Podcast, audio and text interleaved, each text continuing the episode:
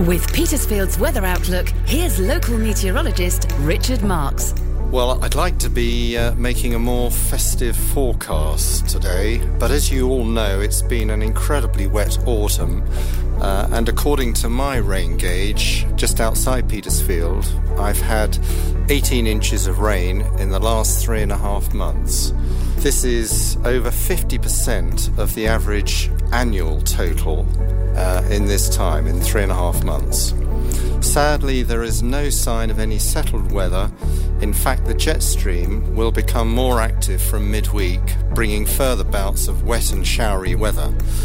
On the plus side, it will become somewhat milder, and there is no threat of frost for at least another week.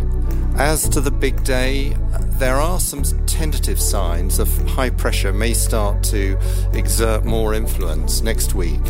So, fingers crossed, we should see less rain and perhaps rather colder conditions and drier conditions for a time.